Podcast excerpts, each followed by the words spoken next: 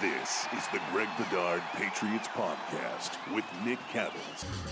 It is the Greg Bedard Patriots Podcast with Nick Cattles, brought to you by Athletic Greens, your one stop shopping for 75 high quality vitamins to help you start your day right. And also our friends at betonline.ag, fastest, easiest way to bet on sports. Before we get into the Patriots, Greg, of course, we're both very, very aware of New England sports outside of the Patriots organization.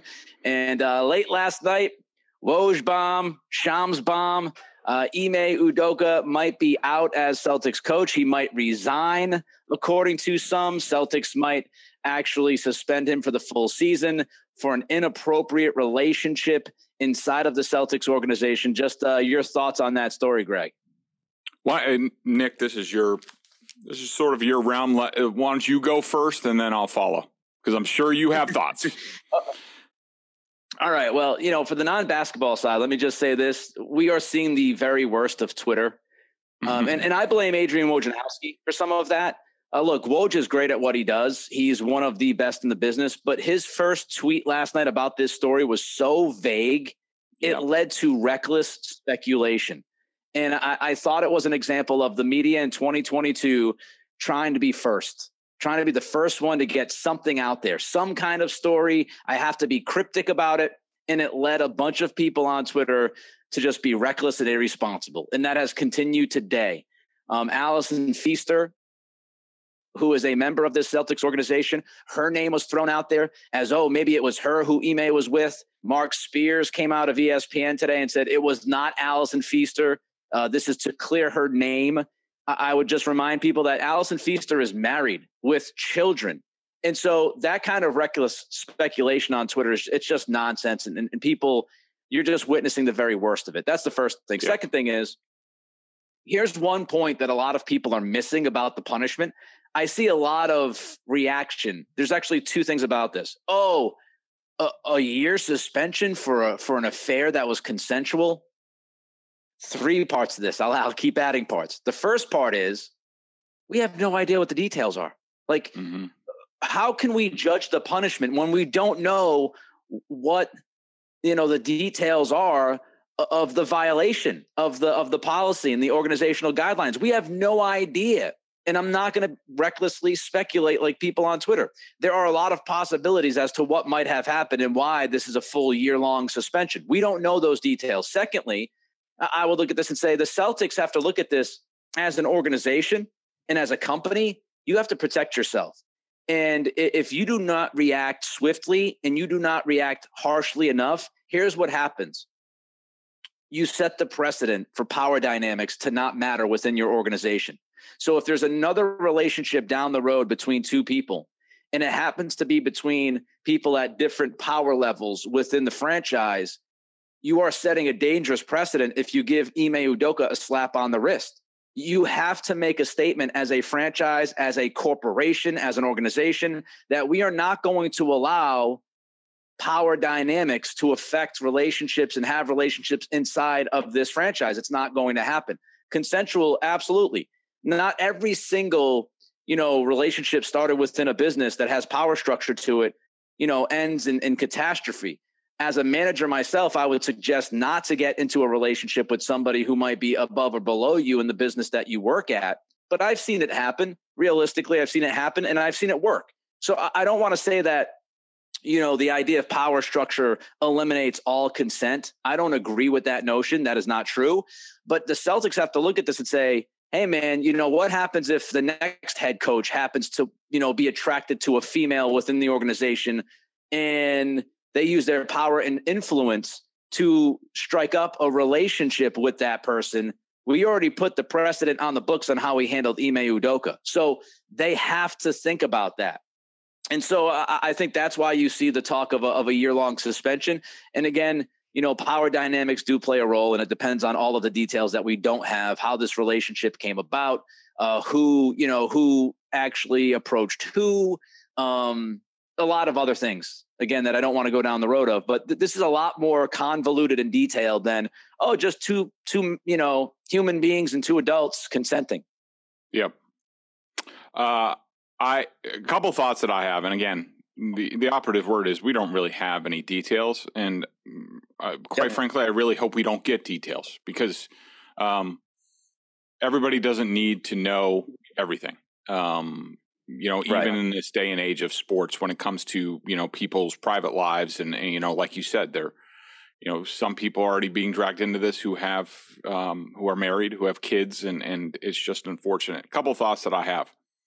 Um, number one, um, if the Celtics are indeed taking a stand about what's going on within their organization, I applaud them. I, I think that there are not a lot of organizations in sports that would, um, when it comes to a head coach who who went to the NBA Finals last year in his first year, would say, "This is the way our organization is run. No one is above the law in our organization." And, and for too many years, I've been involved in professional sports for you know twenty five years, and probably my biggest complaint about uh, about professional sports is how it's misogynistic and it's a boys club and and players, coaches, executives they get away with whatever they want without repercussions, and there can be far-reaching effects. And uh, if the Celtics are indeed taking a stand, I applaud them for it. Um, I think this also has if if the NBA with the NBA has been one of the best leagues at increasing roles for women in all sorts of levels coaching, um, yep. executives, team baseball's gotten there, football's starting to get there.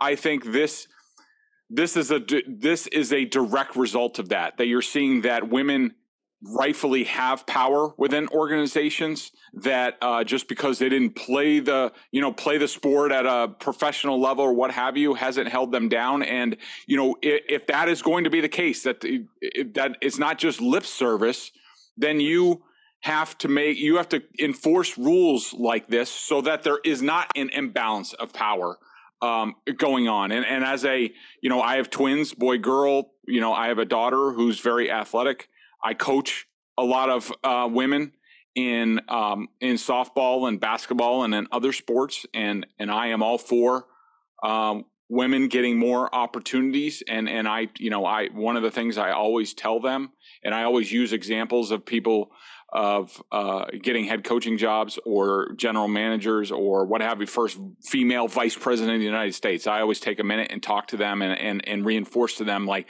there's nothing that you can't do anymore. There is no ceiling for you. And, and I think enforcing dynamics like this is important. And my final thought is look, we had Alex Cora suspended for a year. We had Bruce Cassidy fired. Now we have Ime Udoka. Part of me is like, you know, uh, what's next? I mean, Bill's really the last one standing, the last one unscathed. I mean, that's just, I'm not saying there's anything imminent. That's just like, that's just the thought I had going through my head. And I do just want to mention, and maybe we can, maybe this illustrates the changing in times in sports. But look, not too long ago, Bill Belichick was t- testified in a divorce proceedings that had to do with something uh, w- that happened while he was with the Giants. And in fact, it's weird that just the other day I was talking to someone about Bill Belichick and about his ability to go someplace else, and they told me that in their mind, it would be very hard for them to see Bill ever uh, going back to the Giants because because of what happened back then and how that impacted the Maras. And so, you know, these all these dynamics go on, and in the past, they they not not condoned, but uh, people look the other way. There's a changing power dynamic, and that's, in my mind, a direct result to women rightfully ascending in professional sports. Last thing, I just want to touch on the basketball side of this. I feel terrible for the guys. You know, when you're you're on a team that is in some people's eyes, at least the second best team in the Eastern Conference behind Milwaukee. Some would argue they're the best team in the Eastern Conference. I, I, think they're not as good as Milwaukee when Milwaukee's healthy. But, you know, they had a chance and they still have a chance. Look, they still have a chance at the finals, right? They still have a chance to win a championship this year. But in the last month, you've lost Gallinari. You've lost Rob Williams for the first, at least for the next four to six weeks. And with his history, who knows what's going to happen with that. And now your head coach is gone, at least for a year, if not forever, if he resigns. That's less than ideal when you're about to start training camp and when you're start the, about to start the preseason. So it'd be and a Nick, heck of a story if these guys could overcome. Yeah, by, by the way, I just wanted to mention, you know, that interview I think Wyc gave with the Boston Globe not too long ago, where he completely downplayed expectations for this team. It yeah. now looks a lot different yeah. in context. He knew something was coming, that they were, you know, it, th- this has been in the works for a while. Because I just didn't understand. I'm like, bro, you were just in the NBA Finals against the Golden State Warriors and you almost won. And like now you're just some team in the East. Like, come on. Um, so I don't know. Yeah. It just looks different in hindsight. Yeah, he's, he's, he's calling him overrated publicly, which was a little weird, and now it does make a little bit more sense. But I just feel bad for the guys. I feel bad for Tatum. I feel bad for Jaylen Brown. Of course, you had the the Jaylen Brown, Kevin Durant stuff that was thrown out there. There's just been you know too much drama, and a lot of it out of the hands, uh, pretty much all of it out of the hands of the guys that are actually going to be on the floor playing. So yep. I, I do feel terrible for the guys that are actually going to play basketball this season. All right, let's jump to the Patriots. The Ravens are coming to Foxborough. Uh, first and foremost, Greg, I think the Patriots should expect a, a very motivated, a very upset, and dare I say, pissed Baltimore Ravens after crumbling in the second half against Tua and the Dolphins last week. Yeah, without question. I, I think that um, if you're the Patriots and, you know, this is a little early for them to be firing on all cylinders, you were hoping to get a 2 and 0 sort of fat, overweight Ravens team feeling good about themselves coming in here to, to Foxborough, and you might be able to, you know, get to jump on them and take them by surprise. But after what happened in the fourth quarter last week in Miami, when I think they gave up 20, 28 points uh, to lose in the fourth quarter, uh, you know that that's gone. The Ravens will be very grumpy this week. That's the worst kind of Ravens team that you want to see. So that's that's a tough draw for for the Patriots. But just you know, in general about the Ravens, I mean, they're they're good. Um, you know, we'll get into the, the particulars on offense and defense, but just in general, you know, watching some of the, their film, or watching their two games, they beat the Jets and they lost to the Dolphins. One thing that stood out is, you know, they've really just put together two good halves in both games. Um, they they were kind of slow coming out of the gates against the Jets, especially offensively. Um, and then they ended up winning comfortably. It been mostly, you know, end of the second quarter through the end of the game. Uh, basically, it was like end of the second quarter and third quarter. And then against the Dolphins, they were awesome in the first half and not so great in the second half. And so, you know, that's sort of it goes with the mo that we've seen with the Ravens um, over the years. They, they've never quite put it all together for 60 minutes very often. Um, you can count on them going into a lull if they're up big or getting off to a slow start. So uh, the Patriots need to take advantage of that because this is not. There are some flaws on this team, and uh, it would be really nice. We I think we saw last week against the Steelers that the Patriots playing with a lead is a formula this year is the formula this year with this team the way it's constructed at this point and that becomes more important against a team like the Ravens before we get to the on the field stuff with Lamar Jackson, we're going to break that down. Uh, Belichick said something very interesting this week. He was talking about Lamar, and then he kind of just threw his contract status out there in passing. Why do you think Bill Belichick did that, Greg? Hmm, it's chess and checkers. I- am telling you, I think I've never heard a comment like that from Bill. It's let's just put it on the list of stuff he has said this year that you never ever thought you'd hear Bill, Bill Belichick uh, say. I think 100%. I think that was a calculated shot at the Ravens to yep. drive up Lamar's price tag and make yep. his his negotiations even worse cuz remember Lamar represents himself. Him and his mom represent themselves. That is definitely going to get back to Lamar that is definitely going to inflate him. That he's going to be like, man, Bill Belichick said, like, you know, I should get whatever I, am worth. And, you know, look at where Deshaun is. And it's back to the whole, nope, I want it $50 million guaranteed. Like, it is, if I'm the Ravens and I know those guys pretty well, I'm freaking pissed. And like, and part of me wants to go look and see what are the tampering rules about another player in his contract because I think that was calculated to drive up the price to to to throw a wrench even more into the negotiations between Lamar Jackson and the Ravens because Bill looks at it and it's just like, yeah, I need to get that guy out of the conference. And I, I think it was completely calculated and, and to, to screw up, to screw with the Ravens. I agree with you. It's a weird situation, this contract negotiation between Jackson and the team. You mentioned the representation. He represents himself. His mom helps as well. He's got kind of a circle of people that he trusts. No professional agency is representing him in this thing, which, you know, becomes kind of arbitration when you're representing yourself because the team is telling you what they don't like about you, why they don't want to pay you this much money, and you're fighting for yourself. It's a very weird situation. And some of the stuff that's come out, you know, the fact that Lamar didn't really talk to the team much this offseason. The team said, well, we're trying, we're trying, we're trying. And then there was the leak from a couple of weeks ago saying he turned down that, you know, contract for hundreds of millions. And Lamar was asked about it and he smartly said, Oh, what was the guarantee? What was it? Was it 200 plus million guaranteed? Of course it wasn't. It was 133 million guaranteed.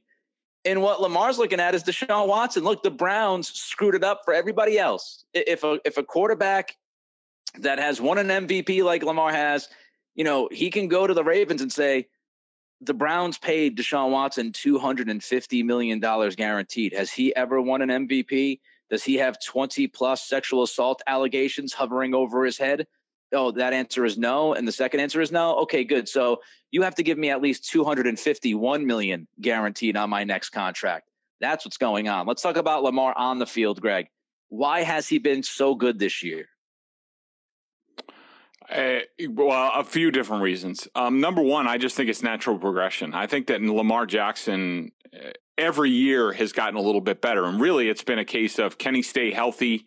Um, can he avoid COVID? That sort of thing. I mean, he's missed 19 games the past two seasons. I think uh, I think he missed 14 or 15 last year, um, and you know that's been an issue, and it's an issue the way that he plays and he still runs, but I got to tell you, this watching the film, this is the best version of Lamar Jackson I've ever seen. He is completely in control in the pocket. He is seeing the field bigger and better than ever before. He is now he had a he had a slant for a touchdown to Bateman against Xavier Howard of the Dolphins, who just gave the Patriots all sorts of fits um, of course, the DeVante Parker interception in the end zone, but they just ran a backside slant, a little bit of play action backside slant, something that the Patriots will normally do. They don't really do it as much anymore. Um, and Lamar Jackson completely moved the safety that was supposed to help Howard in the middle of the field, moved him with his eyes, and then came back through a rifle, and Bateman was gone.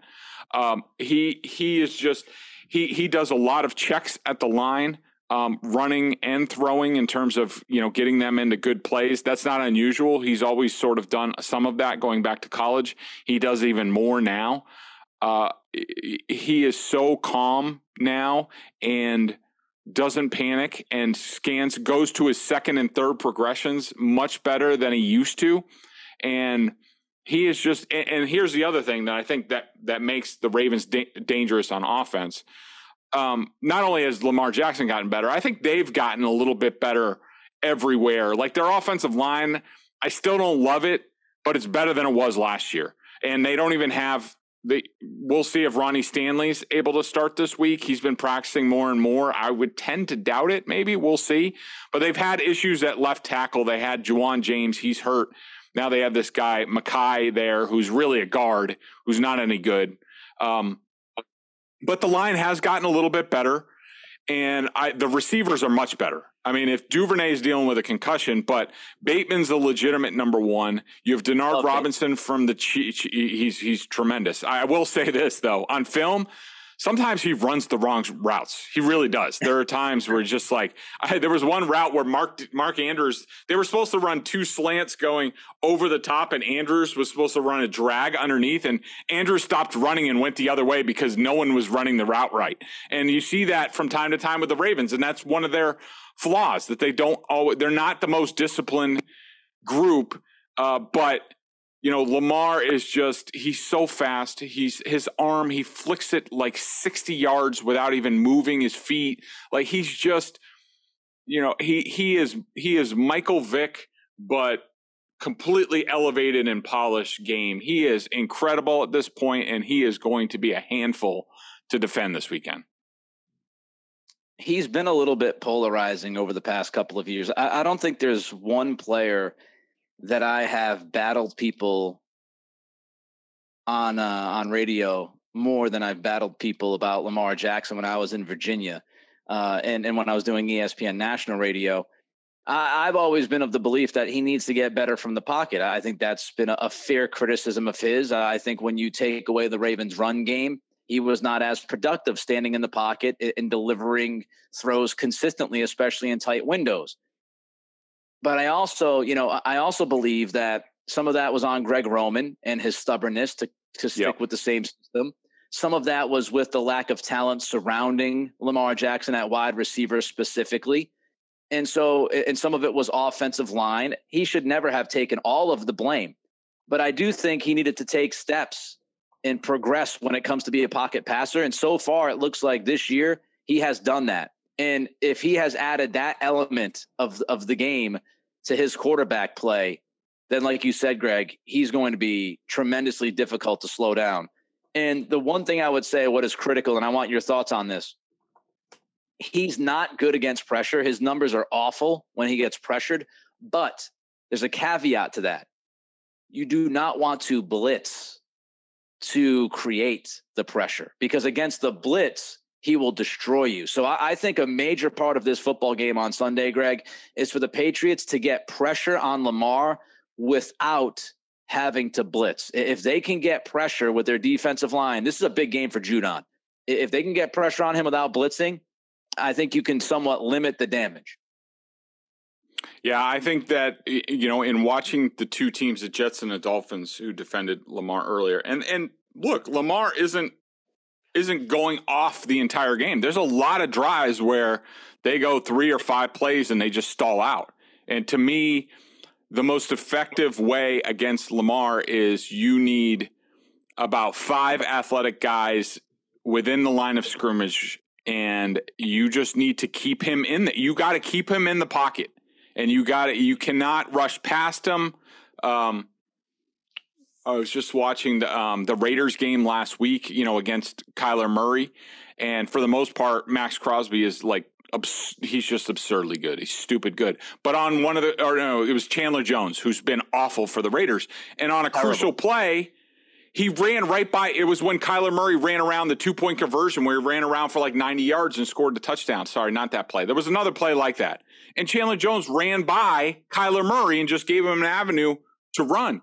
You can't do that. You got to just stay in your lanes and you got to you got to get after him and you can get Lamar Jackson. You just got to close down the pocket and make him feel like he's suffocating and uh, you know that to me that's a big key. You got to be dynamic in the front, and we'll see if the Patriots have enough of those guys. Um, you know, taking out because they like a lot of big bodies guys. Davon Godchaux, Carl Davis, Daniel Ekuale is off suspension. Um, you know, Barmore. You know, we'll see if this is a Barmore game. Um, you know, I, I, do think he has that athletic ability that I would like him out there a lot. But that, that you got to you got to close that pocket against him when we look at the you know defensively attacking Lamar in, in this Ravens offense, how big is the uh, Dugger injury if he's going to miss this game? Huge, huge. I mean, it's just it's immense. When you look at the Patriots defense and you're like, all right, who's the one guy on this defense that um, if we if he's the spy on Lamar Jackson, and a lot of teams what they do is they'll start off in two shell and the Patriots do this all the time. Then they'll rotate to one single high safety and they'll drop down the other safety, normally in a robber slash lurker type of thing, where it's like, all right, he's gonna he's gonna sink and double somebody specific, like say Mark Andrews in the middle of the field. But what a lot of teams do against the Ravens is uh, they they will drop that safety down and basically he'll he'll come down and rotate down to be a linebacker to be a spy against Lamar Jackson. And to me, in my mind, Kyle Dugger with his speed, his his explosive ability, his athletic ability overall, he's the one guy where, like, say in practice. I would have Kyle Dugger playing Lamar Jackson in practice because he's this he's he's as close to that type of athlete that the Patriots have. He is apparently he is he was on the practice field yesterday. So was Jakobi Meyers. Both did not participate. They just went out for like stretching, maybe to test what they have. Both are on the field today. This is Thursday. We'll have to wait for the practice report, but that's that's good because I I don't know if they can win this game and, and shut down Lamar Jackson without uh, a, a somewhat healthy Kyle Dugger. You just go back to the Miami game and you know, you look at yes, he, he made a mistake, a big mistake on the Jaylen Waddle touchdown, but you go back to Dugger's ability in the open field to tackle Tyreek Hill going downhill, um, and he has that capability. And so he's the guy on that defense that can track down great athletes and make open field tackles. So I agree with you. If Dugger's not out there, that's going to make the Patriots defensive job that much more difficult. Um, so when you look at before we get to some of the Ravens issues that they might have that you see, the Patriots looking at this Ravens defense, Greg, and Mac Jones looking at this uh, Ravens defense, what do you think they have to do against Baltimore to be consistently successful on Sunday in Foxborough? I think they got to throw the ball.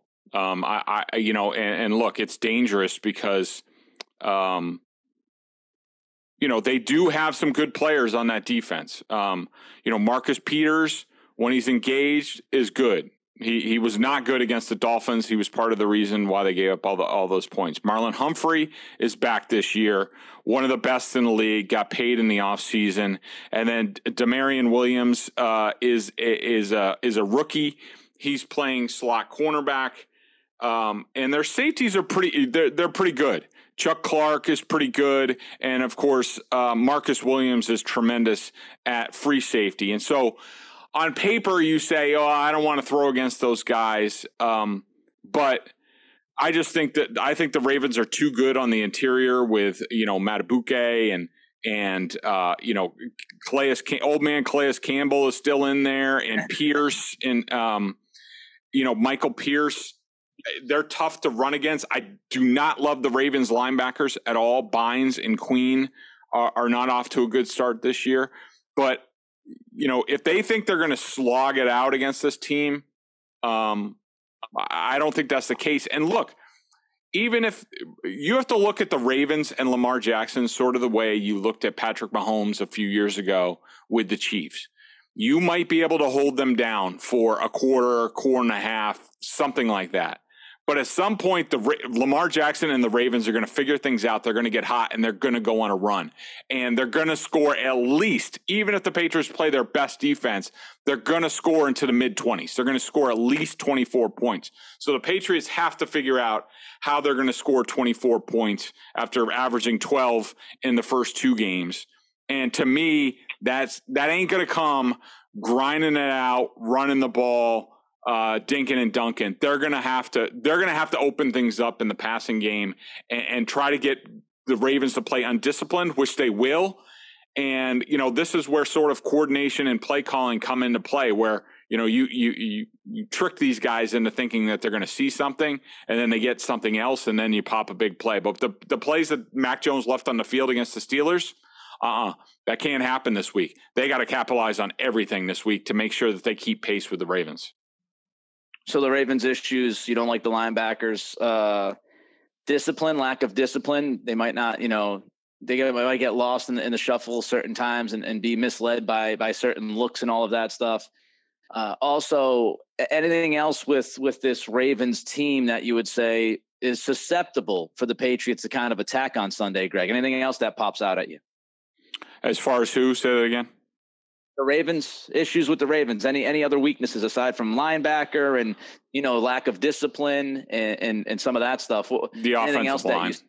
You, yeah, All the right. offensive line. I mean, I think I think they're going to have to dominate up front. And you know the big thing is again Matthew Judon is going to have to be dominating. I mean I I have a lot of uh, confidence right now in the Patriots defense that they're going to execute and and probably keep things within um, within reasons. There are still some play calls with Steve Belichick that I'm just like, what was that? I mean, but you know they haven't gotten exposed because you know it was two a week one in in a new coach, and they really didn't you know start to click and figure things out until the fourth quarter against the Ravens. Like I think I think I said off the Dolphins thing, I'm glad. Uh, off the Dolphins spot, I'm glad they got the Dolphins when they did because they're going to start clicking pretty soon because there's a lot there on that offense, talent and scheme wise. And, and look what happened in the fourth quarter. And then you got Mitch Trubisky. This is an entirely different challenge altogether. And, uh, but I do like a lot of what the Patriots are doing, specifically Jonathan Jones. I'm hoping I'm hoping he gets a lot of Bateman and, and you know shut him down because I think Jonathan Jones has been awesome to this point, and, and I would just um, you know let let Lamar Jackson beat you, shut down Andrews, shut down Bateman, and then let Lamar Jackson beat you with everybody else. He might be able to, and and just with his own legs and his own talent, but that's the way I think you got to approach this game. All right, we got more to keep it rolling here in a minute, but first, Greg's going to tell you about Athletic Greens. I started taking AG1 because I wanted to make sure I was getting all the vitamins and nutritional supplements I needed in one place. Now I've been on it for going on three months and I love it. It doesn't taste like it's super healthy, kind of has a mild tropical taste, a little minty, and I actually look forward to it each morning. So, what is this stuff? With one delicious scoop of AG1, you're absorbing 75 high quality vitamins and minerals, whole food sourced ingredients, probiotics, and adaptogens to help you start your day right. The special blend, of ingredients supports your gut health, your nervous system, your immune system, your energy, recovery, focus, and aging, all the things that you want. And I'm telling you, it's true. As soon as I take it, it feels like I have like an energy boost. The stuff feels good and it does great things for your body. I take it first thing in the morning. It's now part of my morning routine and I'd be lost without it. it contains less than one gram of sugar, no GMOs, no nasty chemicals or artificial anything while still tasting good. Right now, it's time to reclaim your health and arm your immune system with convenient daily nutrition. It's just one scoop and a cup of water every day. That's it. No need for a million different pills and supplements to look out for your health. To make it easy, Athletic Greens is going to give you a free one year supply of immune supporting vitamin D and five free travel packs with your first purchase. All you have to do is visit athleticgreens.com slash Bedard. Again, that's athleticgreens.com slash Bedard to take ownership over your health and pick up the ultimate daily nutritional insurance. A year of vitamin D and five free travel packets. Not too bad of a deal. Again, it's it's Bedard is what you want to pay attention to with that code with Athletic Greens. Our friends who are doing some uh, great work. All right, I, I, got really just two questions for you, Greg, um, about the Patriots heading into the weekend. The two things that stick out at me, and, and really, it's going to be about the offense. First of all, what are they doing with the tight ends? Will we see? We saw a ton of 12 personnel week one. We didn't see really much of it week two. What's the plan? Is is this is this? We know it used to be with McDaniels game specific. I know you said earlier this week that hey, don't expect a ton from Jonnu Smith. But will the Patriots make a concerted effort consistently to get Hunter Henry and Jonnu Smith involved because they're paying them a ton of money and because I think, dare I say, it could actually help their offense a little bit. Yeah, I, I think I think Hunter yes, I think there will be a Hunter game at some point.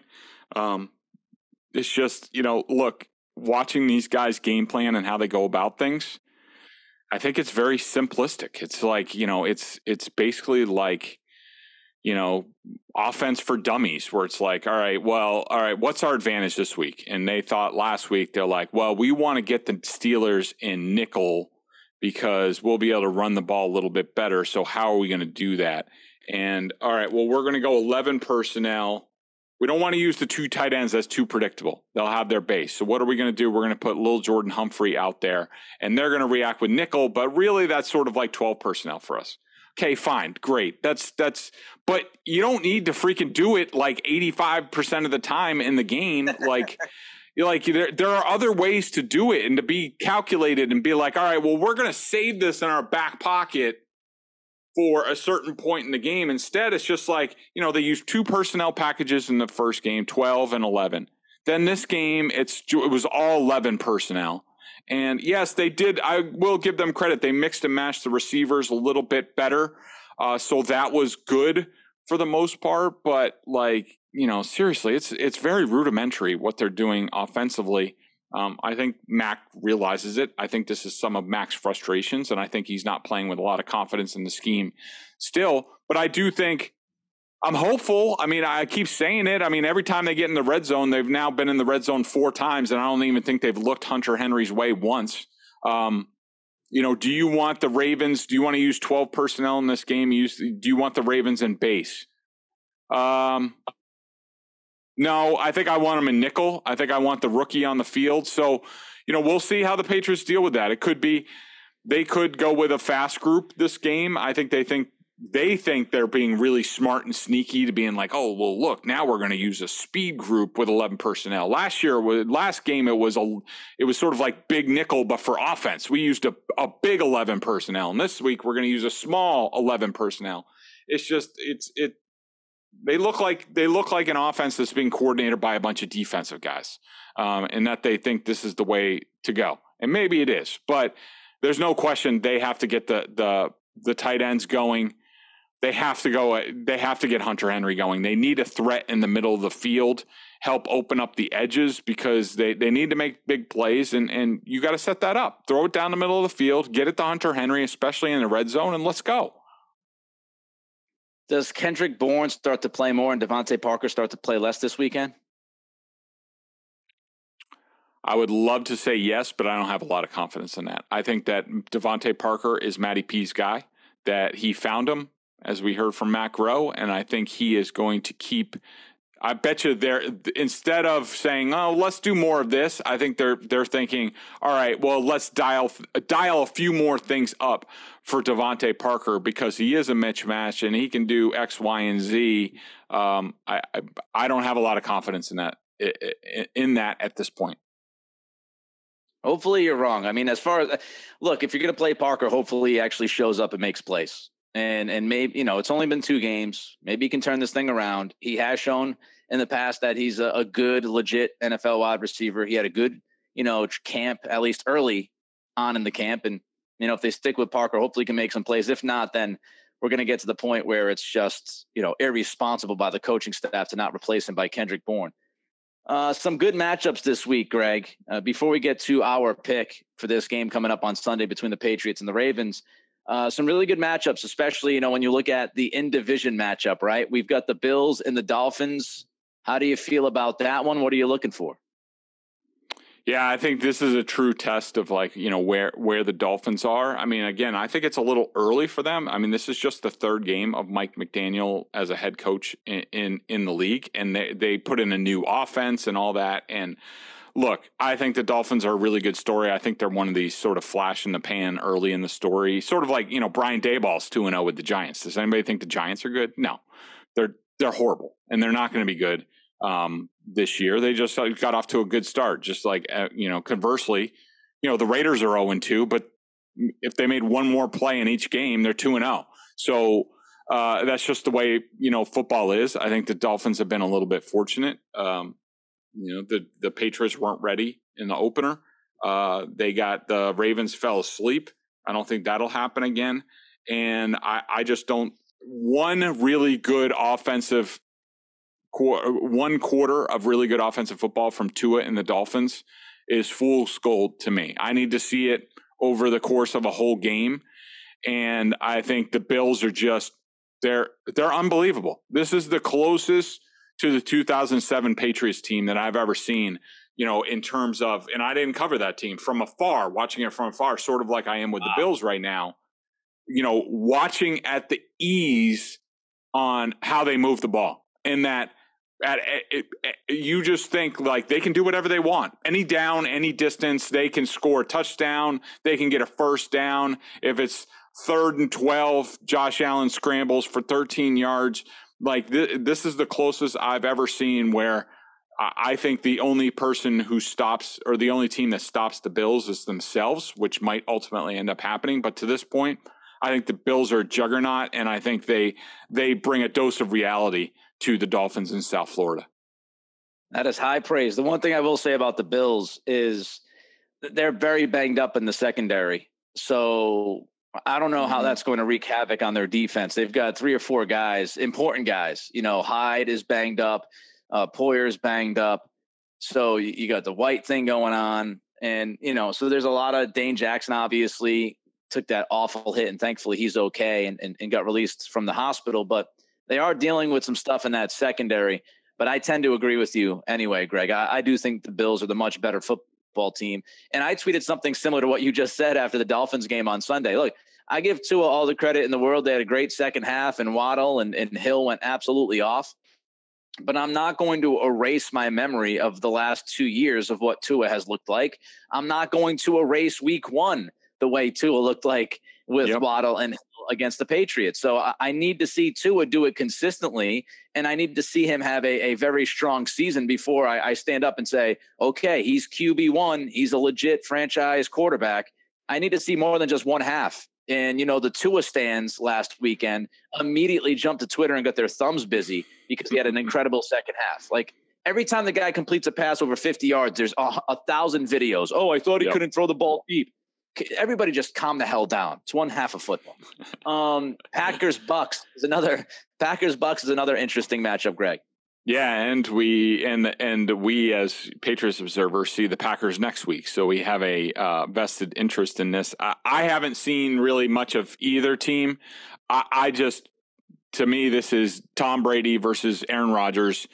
Um, will go down as two of the greatest quarterbacks in NFL history facing off for the final time. Too bad it's not at Lambeau, um, but we get Belichick versus uh, Rodgers for the final time at Lambeau next week. And uh, I, it's just sentimental to me. Like I, I'm just going to sit back and be a fan, watch two guys that I've covered um, for the final time. Uh, this is just another sign of how freaking old I'm getting. Um, but I, I, just love it. I, I, I, love watching these two guys. I want to, you know, I, I, thank them for the many years that they've entertained us, and I just want to be a fan and watch watch a great show. Brady in the offense has not been spectacular. Um, you know, obviously last week he's had issues with the Saints since he's been a buck. It's really weird. He just doesn't play well against that team. Mike Evans is going to be out because of his suspension because he wanted to be a knucklehead last week. So, you know, there's a lot of injuries to the Bucs wide receivers. They had to go out and sign Cole Beasley this week because they're very thin. So I wonder what that's going to look like. Defensively, the Bucs are very, very good. They're just very good. Uh, the Packers, Rodgers, you know, had a had a bad start week one. Was much better last week. Uh, he got Lazard back. Lazard's a little dinged up again. Uh, Bakhtiari is still not playing with that knee. He's been out for more than a year now, which I don't know what's going on with that. Tore ACL and stuff, but he's been out for a long, long time. He's not been able to figure that that knee out. Uh, so Rodgers has had a little bit of an inconsistent, bumpy ride because he's you know depending or he's supposed to depend on young receivers, but he he really I don't think is going to do that. I think he's going to be looking at Cobb and Lazard and Tonyan all year long. Um, so it'll be interesting. Aaron Jones had a ton of a number of touches last week. He only had eight touches in week one. Matt LaFleur came out and apologized for that because it's inexcusable. They can run the mm-hmm. football. Jones is good. He's a dynamic receiver. And they expect that Packers defense to be better. Whether or not it's going to be, we'll have to wait and see. Um, should be an interesting game. And the last one we want to talk about is Sunday Night Football Niners, Broncos, Russell Wilson, and of course now, Jimmy G. Jimmy G. Yeah, I, I um again, when I cover the Patriots, I don't have a lot of time to watch other games and outside Patriots film and then their upcoming opponent. And I also make it a point to watch Raiders film um, because of McDaniels and his offense and, and seeing what they're doing. Uh, so I haven't seen a ton of these guys, and plus Jimmy just came off the bench. I, the big thing for me in the Broncos stuff that I've seen, um, I just don't know how good Russell Wilson is anymore. As as far as his legs, his arm, he could still sling it, and yep. but you know he at times he he thinks he can escape things. He doesn't have the gear anymore to escape the pocket or get to the edge.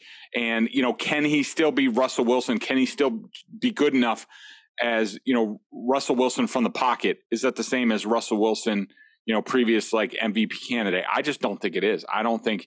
I think he needs all parts of his game firing, and I think at his age, with all the hits that he's taken behind that Seahawks line over the years. I don't think he's the same guy, and I am very interested to see how the 49ers cook with a full week of Jimmy G and a Jimmy G game plan this week. Like, because I think I think he's the better quarterback for this team if he stays healthy, and I think we'll see it this week.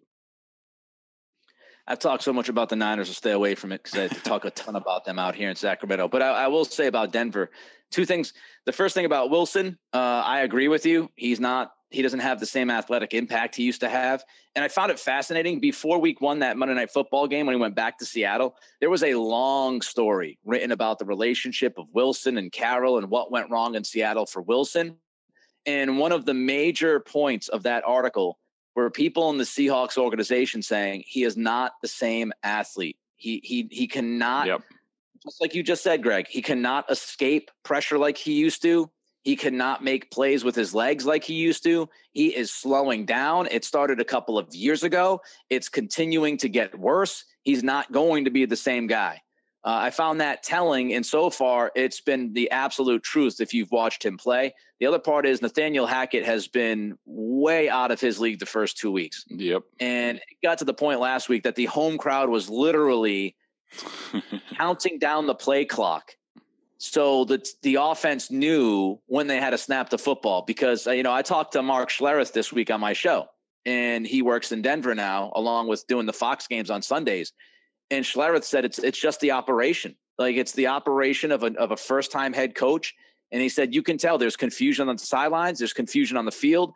Plays are getting in late. There's no feel for the rhythm of the game and and and when to get those plays in and and how you've got to operate your offense and you know, because plays are getting, you know, thrown out there so late to Wilson, that you know, the offense is struggling to set up in time. They look confused. It's all just really panicky right now in Denver. And it starts with the head coach who doesn't really know how to handle the game right now. And so that'll be interesting to watch if Hackett can figure it out. All right, we'll uh, we'll talk about the Patriots pick here against the Ravens coming up on Sunday. But first, Greg's going to tell you about BetOnline.ag. Yeah, football is back, and BetOnline is your number one source for all your football betting needs and sports information this season. Find all the latest odds, news, and game matchups, including this week's Week Three opening. Sorry, week's games. I just. Let me start over. Football is back, and Bet Online is your number one sports for all your football betting needs and sports info this season. Find all the latest odds, news, and game matchups, including this week's Week 3 lines. BetOnline is your continued source for all your wagering information, including live betting, free contests, and live scores. And I love doing the little parlay things like, hey, pick out three or four games and, you know, increase your odds. Feeling strong about something? Go do that. Always the fastest and easiest way to bet on all your favorite sports and events, including MLB, MMA, tennis, boxing, even golf. President's Cup this weekend, right now, baby. Go bet on it. Head to betonline.ag and join and receive your 50% welcome bonus with your first deposit. Make sure to use the promo code CLNS50 to receive your rewards. Bet online where the game starts. Okay, the Ravens in Foxborough on Sunday. They are a three point favorite, Greg Bedard. Okay, so I am going with the Ravens will not reach their average because the Patriots will play good, sound defense as much as they can, but uh, still too much for the Patriots offense. So I am going Ravens 27, Patriots 17. Uh, a little bit better on offense. I think they like make baby steps every week. It's still not good enough. Um, but I do think that I think the Patriots know the secret sauce for holding down Lamar. They beat them last year in the in the rain, or was two years ago. Cam Newton in the rain. Uh, don't ask Ravens people about the, that game. They pretty much put it all in the center, who could not snap the ball uh, back to Lamar in that game, and, and, a few key fumbles in that game.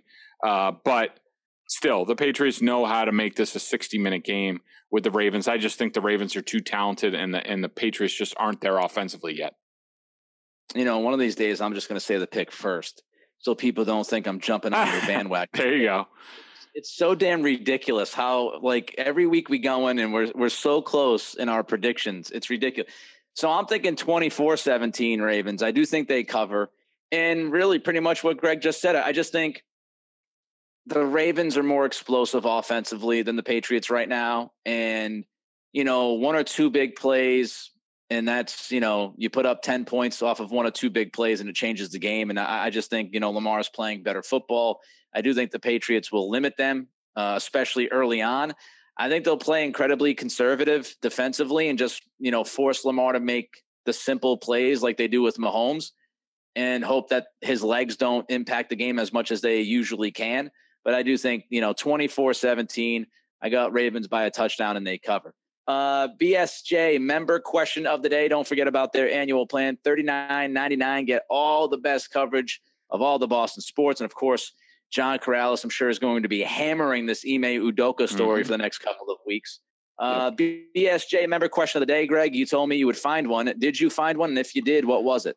So, Two Man Under uh, wrote something, and it's not really a question, but uh, let's just, it's a good discussion point. He said, Let's say Mac turns out to be a Matt Ryan or Kirk Cousin. This is in response to my breakdown column where, you know, I took Mac to task for the way he played and I broke down eight different plays.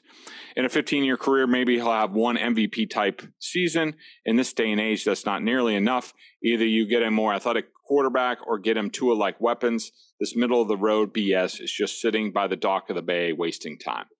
Um, I, I, look, I think some of his points are valid, but uh, look, I think Mac. This is the bottom line. I think Mac is a good enough quarterback with development, and he's not there yet. But in time, he will be a quarterback that can win a Super Bowl on an annual basis. That is good enough um, as long as he's not getting a contract that is top of the market, if he takes more of a Brady like deal. But here's the thing Bill's got to quit screwing around with the way he constructs rosters. Like, this is not yep. 1992 anymore. Yep. And he's got to drop the special teams bullcrap because no one even punts anymore. The Bills don't even punt. That's what you want to get to. Stop worrying about covering punts and kicks. And how about this? Don't punt. Like, build up your offense. So they got to get more dynamic. They need they need more dynamic playmakers. They need a better. They need more athletic tight ends. They need a better pass catching running back. They need more dynamic receivers. Maybe Tyquan Thornton is the first step in that. Maybe maybe you know Matt Groh talking about we need to get faster, and you know his press conference was like. You need to get faster. You go get a fast guy, and Tyquan Thornton was the fastest guy in the draft. Like you know, maybe that's a signal that they're finally doing something like that. But yes, Mac Jones is good enough. Get draft better offensive linemen, get more weapons, and go that route. Get more athletic. Stop thinking about special teams and start thinking about offense because that's where the game has turned, and Bill's got to change with the times. I agree. Ravens coming up on Sunday in Foxborough should be an interesting game to watch. We'll have plenty of talk to talk about next week. Uh, until then, be good, be safe, be healthy. He's Greg. I'm Nick. It's the Greg Bedard Patriots podcast with Nick Cattles, brought to you by our friends at Athletic Greens and BetOnline.ag.